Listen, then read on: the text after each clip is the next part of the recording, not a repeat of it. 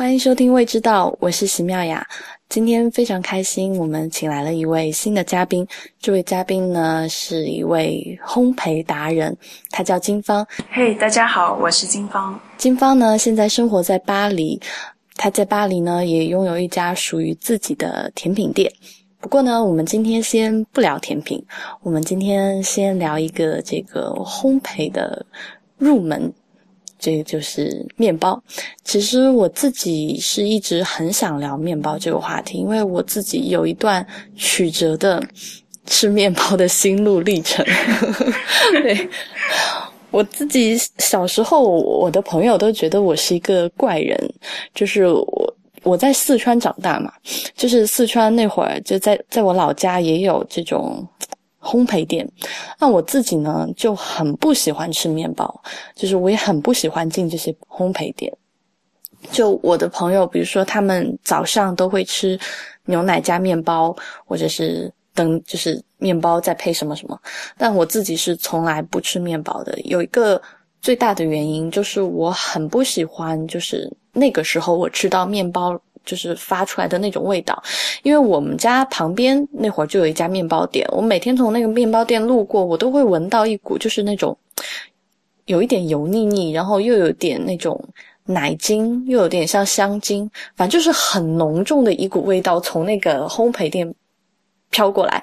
那我的朋友当时都会说啊，这个好香啊，这个就是这个好像那个奶油好香的感觉。那我自己就会觉得这个，就反正当时很小，但是现在想来，其实就是觉得它就是有很多这个化学香精，然后有很多这种添加剂的风味，所以我从很小的时候就不喜欢。那我可能不喜欢了二十几年，直到我后来在大学毕业以后，我呢。在一家这个当时是去的一家就是西餐厅，而这个西餐厅还是吃的它的那个餐前面包，就是无限量供应的那种。哦，当时吃到那个餐前包的时候，就觉得原来面包是这个样子的。因为一开始我也是不想吃，但是后来我拿起来闻了一下，我觉得那个香气就非常的迷人。其实它就是有那个。啊，就是烧烤过或者叫烘焙过的那种烤，有一点点焦的香，就是有一点那种啊烘焙的木炭的香气。然后呢，捏起来是有声音的，然后但你能够感觉到就是那种脆脆的声音，然后中间又是空空的，然后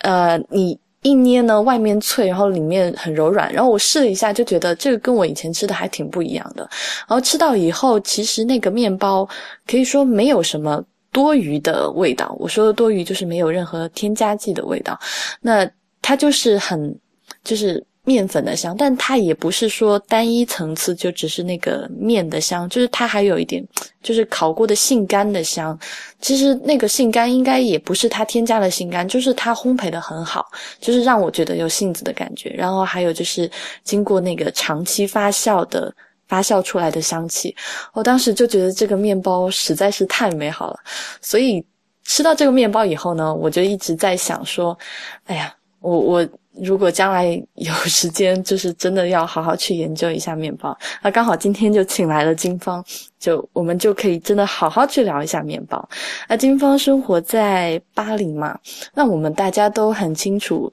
在就是可能很多人看电影或者其实自己也吃过，就是如果是在电影里面看，就是永远看见一个美美的女主角，然后拿手里捧着一个。啊，法棍就是长长的面包，然后用牛皮纸包着，就是是就是很多人都觉得这个场景很浪漫。那我自己也去巴黎吃过，不过我们先让金峰来聊一下，就是他平时就是就是都在什么时间吃这种法棍？他们平时都是。怎么吃的？是不是也是就是每天早上就是跑到这个烘焙店，第一时间去去买，然后用牛皮纸包好，然后抱着回来？你是这样吗？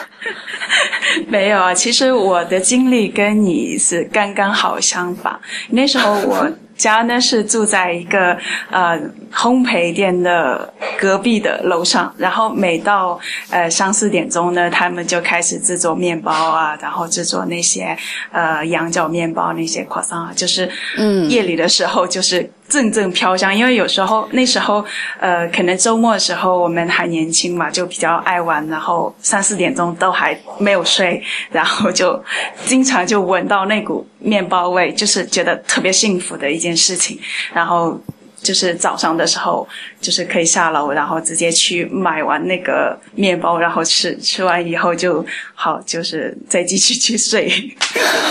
所以是先吃到，就是先吃到第一口最新鲜的面包，就吃到就满足了，然后再去睡。对对。然后其实呢，就是牛皮纸那种，就是带着你说的那么浪漫，其实。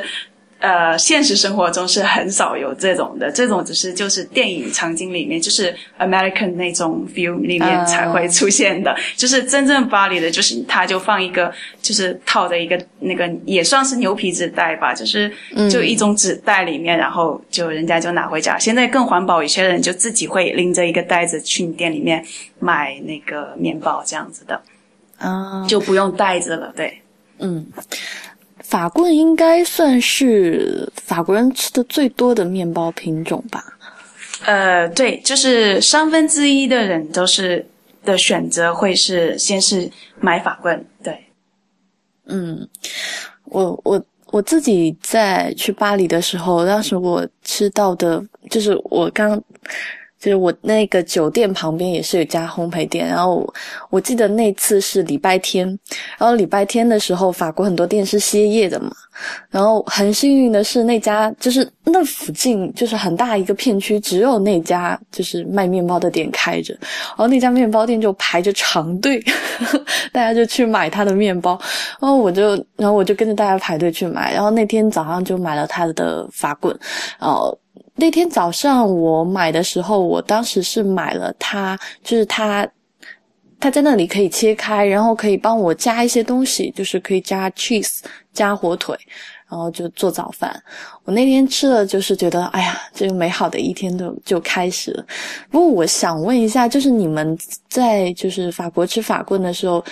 都是怎么吃？是一日三餐都都都可以吃这个东西，还是说就是？啊，早中晚有什么不同的吃法？还是还是？呃，其实这个吃法跟就是一日三餐都可以吃。然后像是早上，像你早上就呃泡一杯咖啡，然后呃就是挤那个捏一点法棍，然后那个披上那个呃 butter，或者是呃一些果酱。然后就可以这样子当早饭来吃了。然后中午的时候呢，就好像你去一些嗯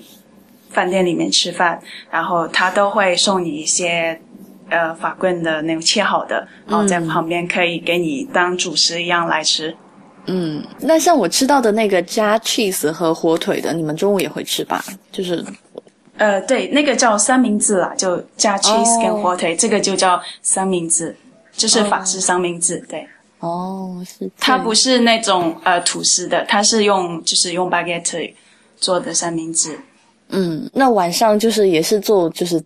做这个主食，或者说做餐前包吃，对不对？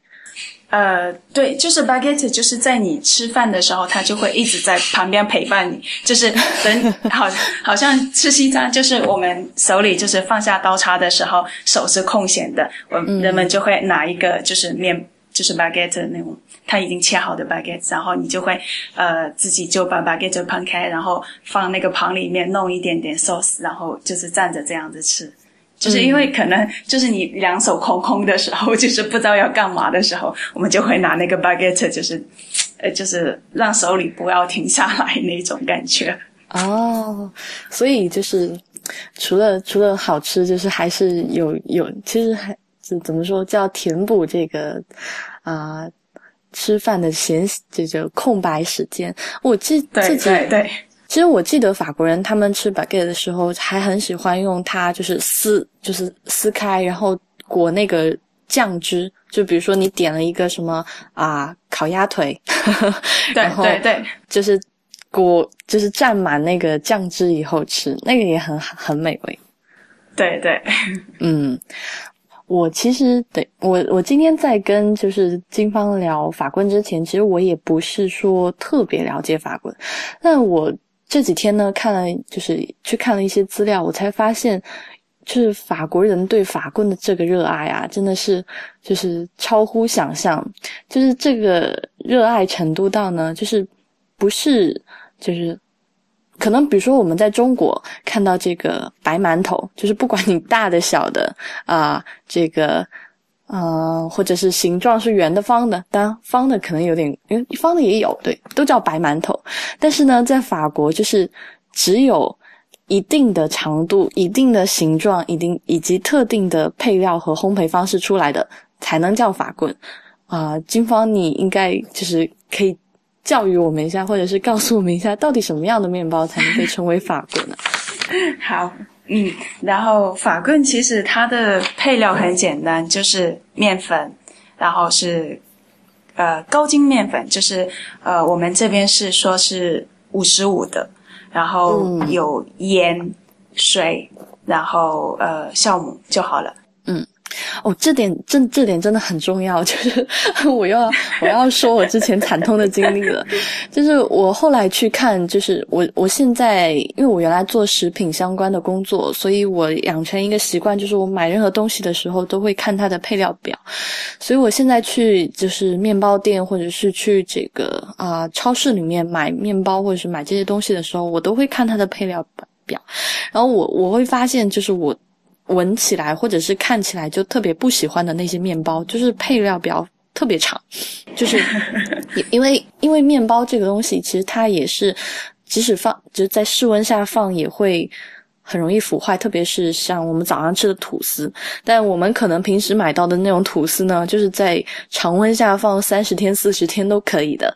那这种吐司就是它除了就是嗯。很短时时间的发酵，且发酵的时候添加了各种这种快速快速的发酵剂，就风味就没有了。而且它还就是添加了很多的这个防腐剂，然后还有，因为然后因为它发酵很短，然后又添加了防腐剂，然后它又为了让你吃起来香呢，它它就一定要添加各种的这个香香料或者是香精，所以整个这个东西组组合起来就特别的怪胎，就是你你吃到的时候，反正就是。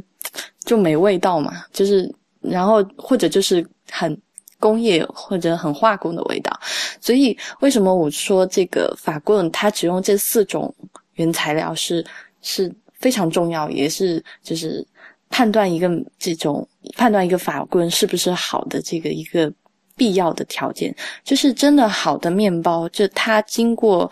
啊。用这四种最简单的配料，然后经过一定的这个处理的手段出来的那个香味和这个口感的层次的丰富度，真的是比你去吃那种加了长长的这个防腐剂、香精的这个美味程度要翻倍不知道多少。怎么样去判断一个好的 baguette？它有好几个要素，我可以跟大家分享一下。如果一条好的 baguette，它第一。是金黄色的，然后有很脆脆的那种皮，然后完了，呃，一般的 baguette 呢，都会就是你刚拿出来的时候，就是它我们进去烤的时候就会画那个线，它有五道或者六道，就是看一般的 baguette 它的长度是六十五到七十厘米，就标准的那种长度，然后宽呢是五到六厘米。然后高呢是三到四厘米，这是最标准。就是你要去比赛的时候，也是这个规格。啊，哎，说到这个，我记得就是法国好像每年都有一个这个法棍的比赛，就是对评选就是法国最美味法棍的这件事情。而且他评选出来的这个法棍是，就是这个 winner，就这个得奖者，他最后是可以供应一整年总统府的这个法棍面包的，对不对？对，是这样子的，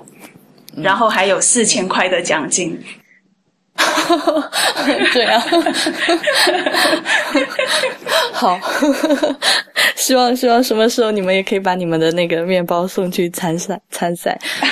对，我去年就已经开始准备了，然后后来就是主要我自己不是做面包了，现在所以就是这个计划就一直被搁浅搁浅。好，是，反正我们终有一天会吃到的。哎，你刚才在讲说，就是法棍它的外面的皮是要是金黄色的。那我以前一个比较懂面包的朋友，他跟我分享，就是说看这种啊面包烘焙的好不好，就是除了它的那个皮是比较深一点的金黄色，就是最好就是它的那个，就是你刚才说的画边，就是耳朵或。耳朵的地方，或者说就是就大家听众可以就是想象这个面包的啊边边角角，就是有一点点就是烤的褐色的深褐色的那种颜色。然后他说这个是就是褐化的比较好，就是第一是说可以证明它发酵的比较好，第二是可以证明它的那个炉子的温度是够的，然后出来的这个口感也会比较好。是是这样吗？呃，是这样子的。其实那个还有一点很重要是，就是辨别这个 baguette 好不好？就是它就是你画的那个很，然后它是很锋利的，基本上是可以就是把你手割破的那种。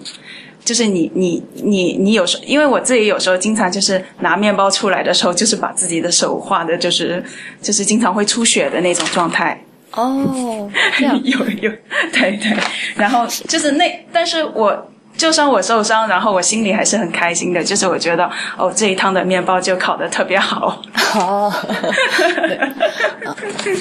然后除了颜色要深，就是深金黄，然后最后最好是能够有一些褐色以外，就我你刚才说的那个画道，其实可能听众不是特别熟悉。其实画道，呃，大家应该见过法棍，就是法棍它比如说七十五厘米长，然后它那个呃。在那个面包上会有一个像，怎么说，像耳朵一样的东西，就像像伤口一样，就是那种对划刀，就是刀刀痕一样，嗯，对那种，对，就是那个那个刀痕。我记得你们是叫 ear 吧，是还是叫什么？呃呃，我。我不知道英文叫什么啊，没关系，没关系。嗯就是，比如说我们烤面包的时候，就这个面包还没烤的时候，那师傅就要做一件事情，就是说啊，用刀把，就是一般都会用刀把这个面团，就是划划几道嘛。就是为了让它烤得更美味，那这个画几道其实是是很讲究的。就就我自己我自己做烘焙，我分享一下我的经验吧。就是我经常就是画出来，要不然就是太深了，要不然就是 就是画画的太深，就是有时候它那个会烤裂开来，然后还有时候就是就就把整个面包撑得很变形。所以在法棍里面，他们就是很讲究的师傅，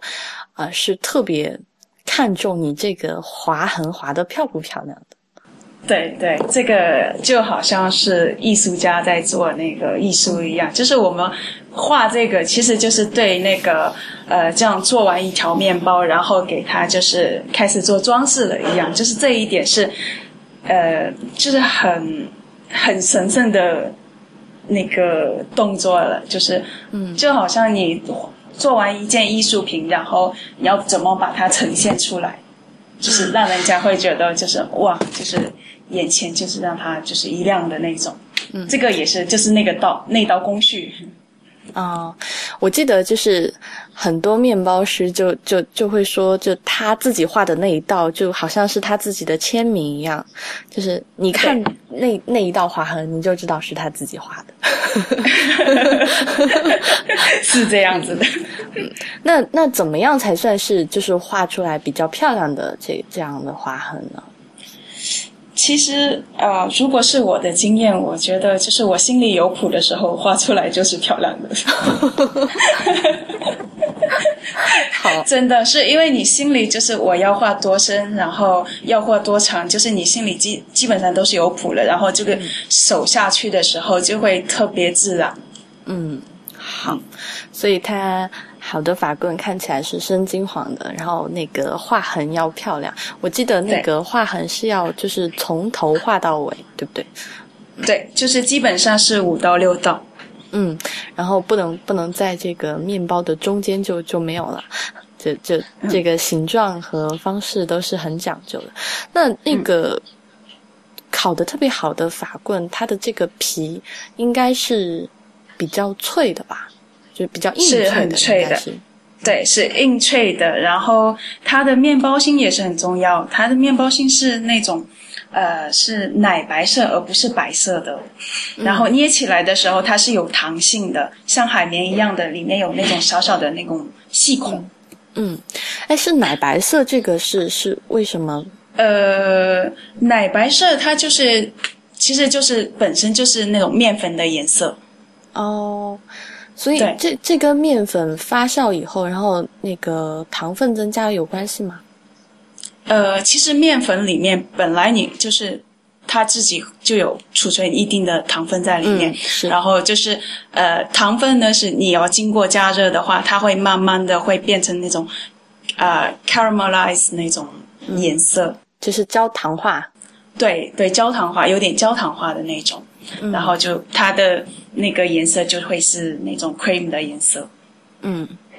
哎，我听说是说好的这个，就是如果这个法棍烤的很好，然后它切那个面包皮的时候，就是你其实就是除除了那个声音很清脆，然后还有就是那个你可以看它的掉屑，就是它掉的那个小面包屑。是多是少，对不对？呃，对，其实就是烤的好的面包，你它的屑是掉的非常非常少的，就除非说是呃工业化出来的那种面包。就是 baguette，就是你像去那种超市里面买的那种面包，然后你一拍开，然后碎一地的雪。我觉得那种面包不是一拍开碎一地的屑，都不用拍开，就是你从那个把面包从那个筐子里面拿起来的时候，就已经开始掉屑。那那不会，就是那个面包是你真的是拍开的时候掉一滴血，那个面包肯定就是工业的面包。嗯，然后也是就是这种发酵时间很短，烘焙的就是很不好的。时间也短，对，那个发酵时间也短，烘焙时间也短。嗯，它主要其实那种面包是它是经过那种呃呃那个叫什么叫 frozen，就是冷冻起来的啊。对对，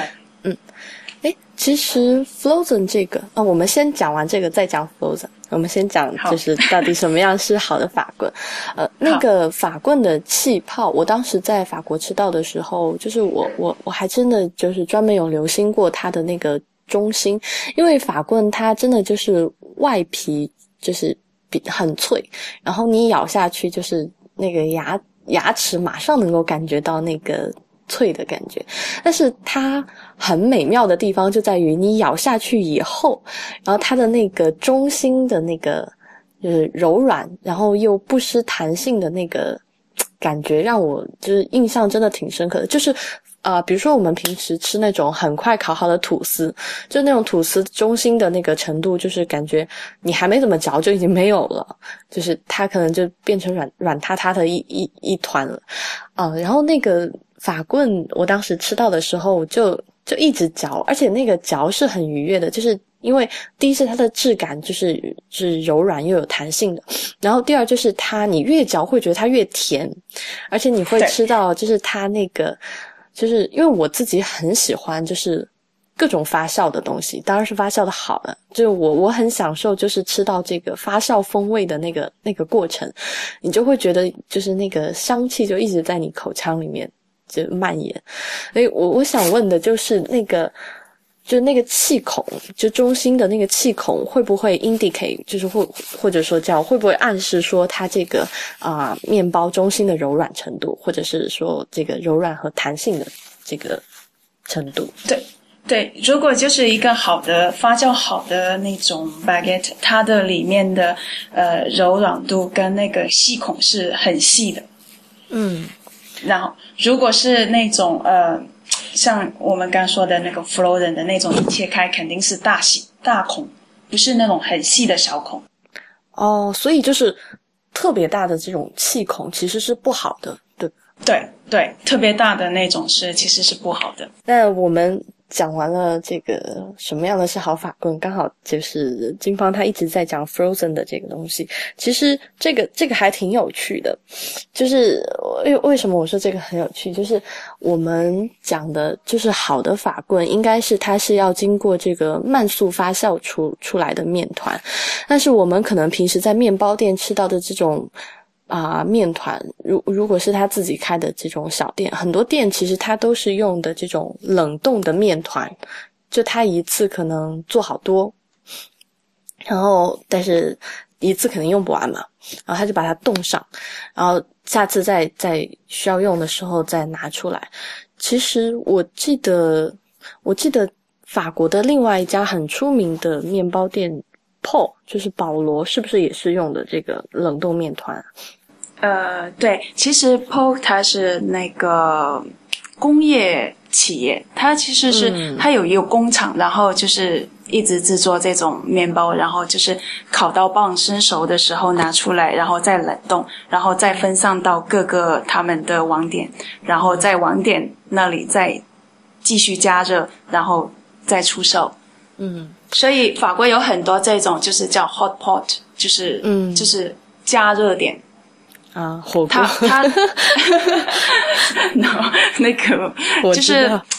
对，就是呃，很多店就是因为他没有制作的技能，所以他们只能做这种就是 frozen food 的东西。嗯。像阿基张，就是他一定有一定的，就是一定呃需要师傅是有那个 CRB 呃 boulangerie 呃或者 b a t i s s e r i e 的那种文凭，你才可以开。嗯，嗯就是我为什么讲这个冷冻呢？就法国人他们很严格啊。就上一期我们在跟那个蒋勋讲披萨的时候，我们就会发现啊，意大利人好热情啊，就是就是可能。但是他们热情归热情，就是自由归自由，他们也有自己的美食的态度。但法国人在这个面包上面就是要求的很严苛，就在法国不是任何不就是不是随便一家面包店都可以被称为就是手工面包店的。然后像 Paul 这样的，就是在法国就是随处可见的面包店。其实很多如果去法国旅游过的人，应该都在法国见到过 Paul 这家店。原来 Paul 也在中国开过，但是对，在上海的时候，啊对对，然后那会儿还在我公司附近，但是后来没多久就就关了。对，就是他们就是严格要求是，就是 PO 这样的企企业或者是这样的店是不能够就是标明自己是手工烘焙店，对不对？对，嗯。因为它其实就是没有呃那个手工烘焙店，其实都是很小的那种小店才会有手工烘焙店。嗯。对，像 PO 它已经算是大企业了，它就只能就是批量生产，嗯然后就是他的 marketing 一定要做到那种嗯，让就就让大家都知道。嗯，其实就是我我我一直强调说，就是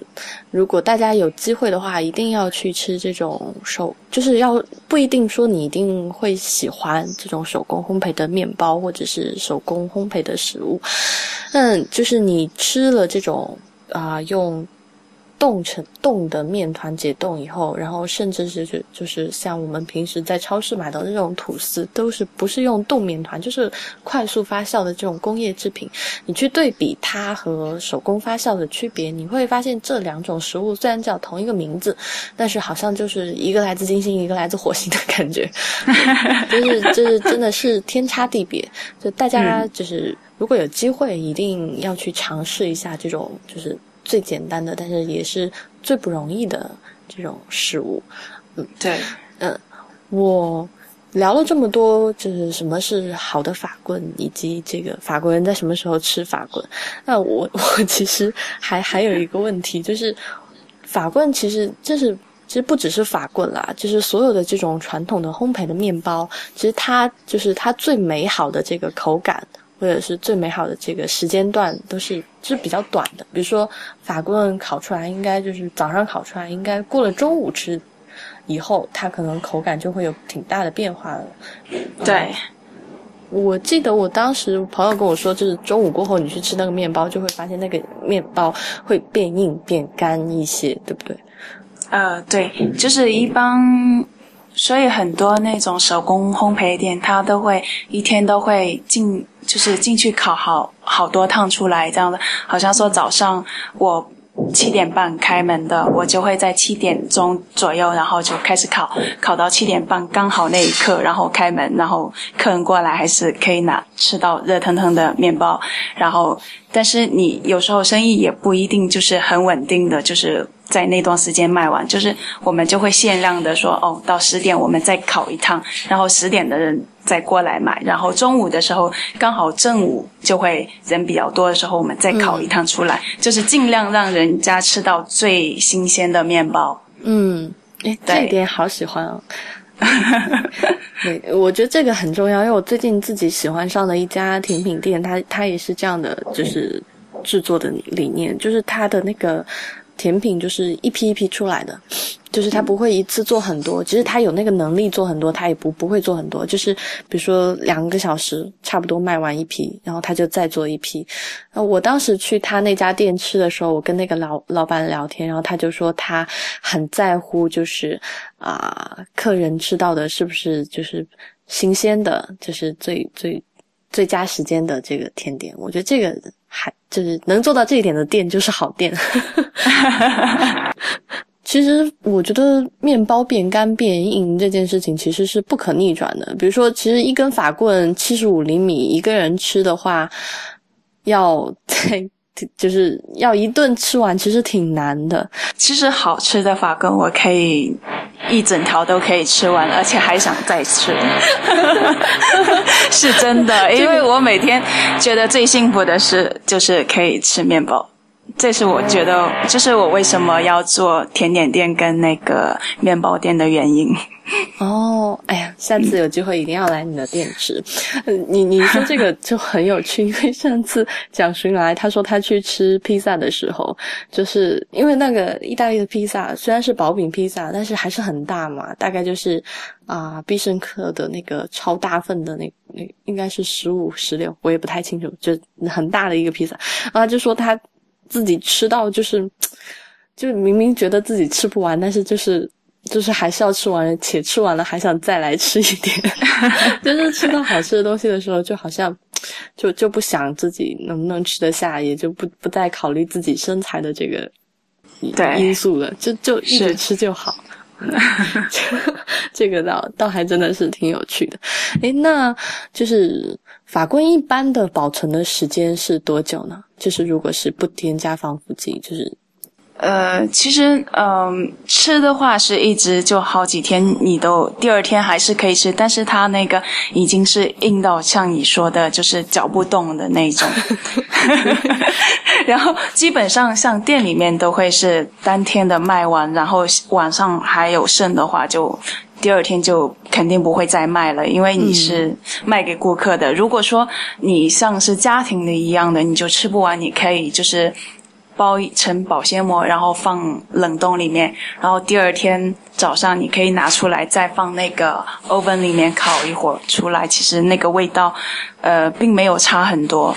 就是它还是有那种面包的香气在里头。但是除此之外，就是可能就像我说的那种，呃，你面包拍开来就会碎一地，那肯定是 frozen 出来的。嗯嗯，你平时怎么就是？怎么储存法棍啊？是是放放在室温吧？对，就是室温。嗯，其实我这里为什么要单独问你？因为我自己我自己很笨嘛。就是我跟你，我刚刚也跟大家说过，我自己以前是不吃这个啊面包的。后来吃面包的时候呢，因为啊吃任何食物的时候，可能就想说吃不完的东西就扔冰箱好了。那后来在这一条定律呢，在吃面包这这件事情上好像并不适用。我也是后来看书才知道，说其实面包最好的储存条件，就当然我说的面包是就是就是不是含糖很高、含油很高、这个含奶很高的这种啊，就是就是最简单的，不管是简单的吐司，还是说这个最简单的这种法式面包，就是。主要是盐水酵母和面粉，就这就面包最好就是放在常温下储存，啊，就是当然你也要快一点吃完啦，就是这不要放过三天啦最好。那因为放在冰箱以后，好像是面包会更快的变干变硬。呃，对，面包其实是不可以放在。冰箱里面的，嗯，它是可以放在冷冻里面，但是不可以放冰箱。是，就不能冷藏，就嗯会加速它的老化。但是平时，比如说像法棍，就刚才金芳她说，呃，第二天你拿出来再或者放烤箱，或者中国人简单一点，没有烤箱就放放微波炉转一下，就重新加热一下。呃，其实，其实微波炉是另外一件事。我觉得，如果你在微波炉加完以后，那个法棍是肯定摇不动了，因为它 会，对，就整个就是很硬很硬，然后很很很那种呃 elastic，就是很有、很嚼劲的那种。就是一咬不动，所以就就对法棍就只能烘，就是就是再烤过了。对，对那或者你就是靠放在那个加热的锅上面，就是嗯让它就是回温一下都 OK 的。是啊、对，这是一个比较简单的方法，就是啊、只要你家里有煎锅，就是什么什么锅可以加热的就好，你把锅烧热，然后把那个面包放在上面，切片，切片以后放在上面，然后稍微煎一煎烤。就就可以了。其实就是你把它在加热的时候，就是它那个面包里面的水分，就是会会再回来，然后它会再、嗯再变得柔软。所以就是对啊，放过一天的面包，这样吃会会更好一点。这这都是我经过我无数次这个惨痛的面 吃面包经历得出来的。其实最好就是你当天吃不完的面包，然后就是用保鲜膜包起来，然后放在呃你的那个冷冻嗯箱里面，然后你要在吃的时候拿出来回温一下就可以了。嗯这是就是你一过几天以后要吃的最好的储存方式。嗯，像这种剩的面包啊，就是剩的法棍啊，除了回温以外，我我记得法国人还有很多种吃法，就是对对，就是你可以把它切了，然后直接放在那个 oven 里面，继续让它烤，烤到焦为止。然后这样子储存方式是更长久。这个就是像。就是切成这么很小的，就是法官特别有一个名词，就是叫库东，就是他就是把这个就是烤烤干以后，然后放冷，然后就是装在袋子里面，你可以储存一个月甚至两个月都没有问题。嗯，然后你吃的时候就放一些果酱啊，或者是呃那种花干，就是嗯鹅肝啊什么，嗯其实这样的吃都是很很好吃，对。嗯，其实这种就是，呃，就是我们平时吃沙拉上面，就是有一些沙拉上它也会加这个烤面包，这个对，这个是它是加了那个橄榄油，然后再烤嗯。脆，这个就是特别一点，就是也是，但是它这这种就是也有很多不像是法棍的，然后它其实是。像那种呃像国内那种软面包了，是它是是。那种烤出来的。嗯，我我自己很喜欢吃，就是这种吃不完的面包的一个做法，就是啊、就我啊、就是加奶加蛋，先把它，然后可以加你自己如果喜欢的话，你可以加一点这个啊、香草的那个香，就是香草精。这香草精就是拿这个就是泡出来的，就是就是泡香草的，这不是一个。就是不是人工合成的东西，其实还味道还挺好的，就是 vanilla 的味道。然后我一般就是先把那个面包加奶泡一下，然后打打一个鸡蛋进去，可能泡个半个小时，然后然后等那个面包就是吸充分的吸收它的水分以后，然后扔烤箱里面，大概两百两百摄氏度吧，烤个二十分钟。三十分钟，其实其实看你自己喜欢啦。如果你你喜欢吃的就是干一点的，烤三十分钟；你喜欢吃的湿一点的，二十分钟，其实也差不多。就是它烤出来，我就是像有点像吃布丁的感觉。就我自己早上还还挺爱吃这这种东西的。我觉得这是我最喜欢的这个吃不完的面包的吃法，就是在这里也分享给大家。应该。应该我法国人应该还有很多种吃法吧，比如说在就是把这个面包浸在蛋液里面再煎一下或者怎么样，会这样吗？呃，蛋液里面煎一下，这种吃法是比较少的。其实最最常规的吃法就是把面包切开，然后放一些就是涂一层橄榄油，然后放一些 cheese 啊，或者是啊 bacon 之类的，然后就放 oven 里面烤一烤出来，其实最好吃的，就可以当一顿饭来吃了。诶，像我们平时会在茶餐厅吃到的那个 French toast，就是嗯，是这就是它那个就是吐司加了啊、蛋液，然后在油里面煎一下，然后其实所以在这个这种吃法在法国其实是不多的。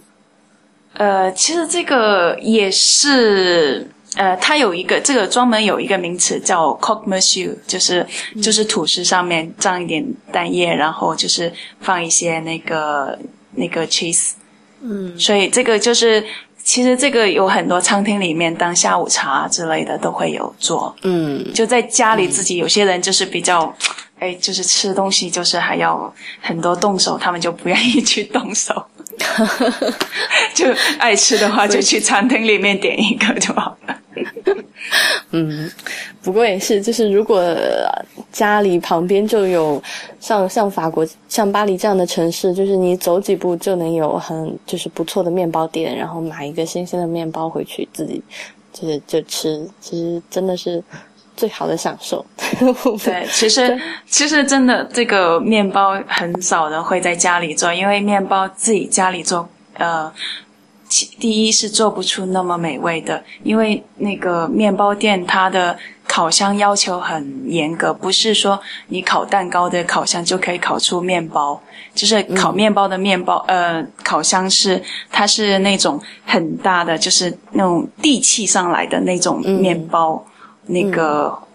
烤箱才会烤得出，就是呃 baguette 这种就是里外脆里软的那种面包。嗯，因为我自己其实有时候在家里也做面包，但我、嗯我做面包，我当时一开始做面包，我就是雄心勃勃，就就挑战的是这个，就是最传统的这种欧式面包。当然，就是烤箱毕竟是有它的限制，所以出来的整个感觉啊，对，完全就不一样。还是还是不太对，而且而且做面包真的是一件非常，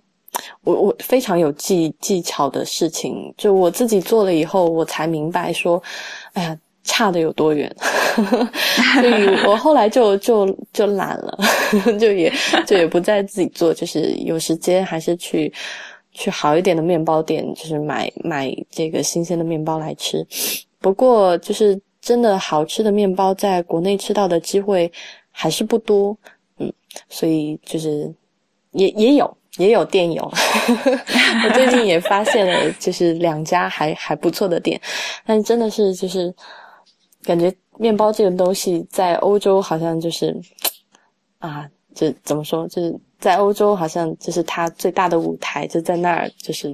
就是就是它最好的呈现的状态。其实好多那个面包师傅就跟我说，就是水不一样，面粉不一样，其实出来的东西差距还是挺大的。嗯，其实也不是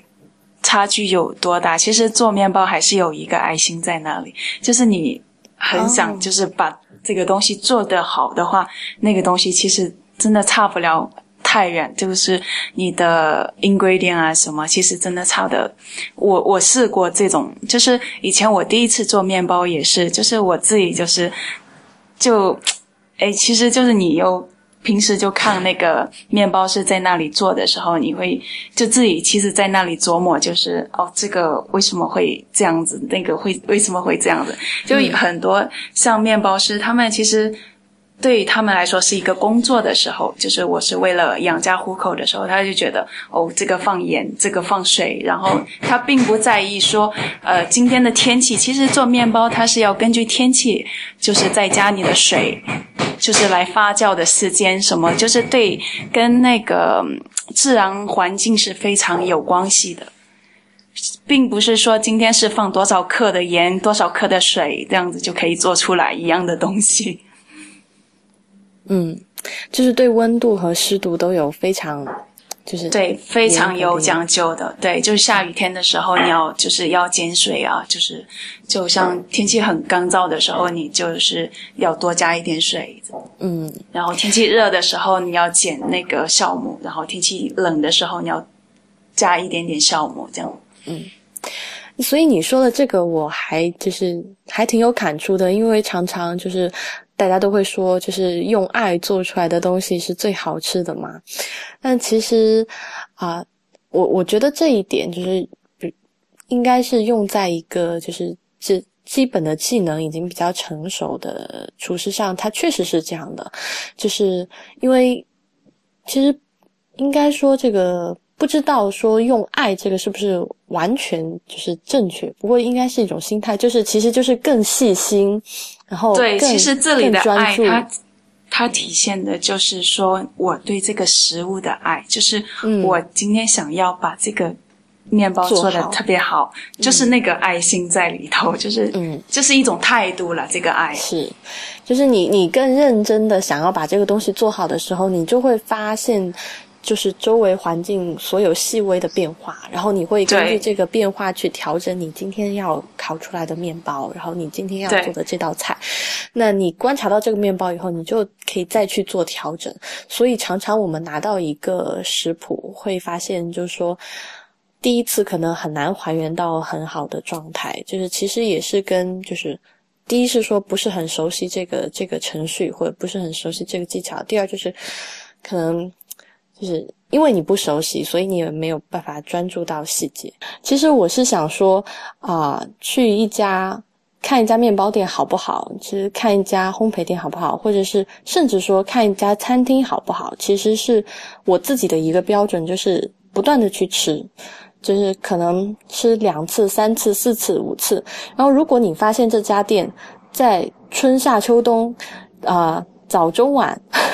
它出它的出品都很稳定，然后就是浮动很小，这就是一家非常非常厉害的餐厅了。因为只有在可以评到米其林了。嗯，就是只有在厨师特别用心、特别专注的时候，他才能够在啊，就是比如说。今天送来的蔬菜可能和昨天送来的蔬菜，不管是在酸度上和甜度上都不太一样，但他可以观察到这一点，他就可以做调整。那你最后吃到的就是很稳定的菜品了。但我们常常吃到的一些店，可能今天好吃，明天又不好吃，然后这这这种跳转，就可能其实这就是一家没爱的餐厅。嗯，对我同意你的这个观点。嗯。好吧，那今天我们关于法棍，关于这个最法国这个最浪漫的面包，也是法国人这个最引以为豪的面包，就聊到这里啊！非常谢谢这个金芳到我们这里来做客。那今天这次我们聊的面包，希望我们以后还有更多的机会可以聊更多这个更甜蜜、更诱人的这个烘焙食品，比如说甜品之类的。今天谢谢金芳来到我们这里，那也谢谢各位收听。如果大家有任何想要反馈的地方，还是可以在微博跟我们留言。今天我们就到这里。